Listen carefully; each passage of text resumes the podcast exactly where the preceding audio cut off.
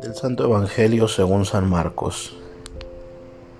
El primer día de los ácimos, cuando se sacrificaba el Cordero Pascual mientras comían, Jesús tomó pan y pronunciando la bendición lo partió y se lo dio diciendo, Tomen, esto es mi cuerpo.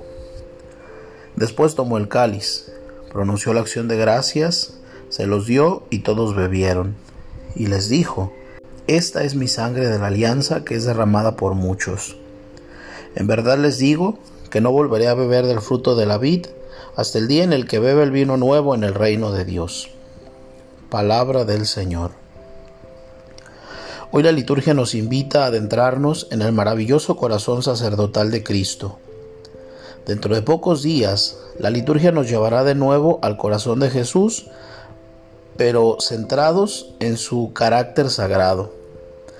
Pero hoy admiramos su corazón de pastor y salvador, que se deshace por su rebaño, al que no abandonará nunca, un corazón que manifiesta ansias por los suyos, por nosotros, con ansias he deseado comer esta Pascua con ustedes antes de padecer. Este corazón de sacerdote y pastor manifiesta sus sentimientos, especialmente en la institución de la Eucaristía. Comienza la última cena en la que el Señor va a instituir el sacramento de su cuerpo y de su sangre, misterio de fe y de amor. San Juan sintetiza en una frase los sentimientos que dominaban el alma de Jesús en aquel entrañable momento. Sabiendo Jesús que había llegado su hora, como amaba a los suyos que estaban en el mundo, los amó hasta el extremo. Hasta el fin, hasta el extremo. Una solicitud que le conduce a darlo todo a todos, para permanecer siempre al lado de todos.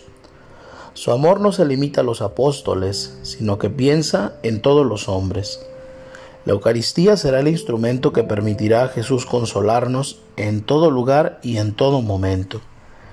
Él había hablado de mandarnos otro consolador, otro defensor.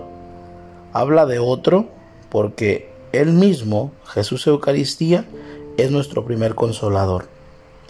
El cumplimiento de la voluntad del Padre obliga a Jesús a separarse de los suyos, pero su amor que le impulsa a permanecer con ellos le mueve a instituir la Eucaristía, en la cual se queda realmente presente. Considerar, dice José María Escribá de Balaguer, la experiencia tan humana de la despedida de los seres que se quieren. Su afán sería continuar sin separarse, y no pueden. Lo que nosotros no podemos, lo pudo el Señor. Jesucristo, perfecto Dios y perfecto hombre, se queda él mismo regresa al Padre, pero permanece con los hombres. Repitamos con el salmista, cuántas maravillas has hecho, Dios mío.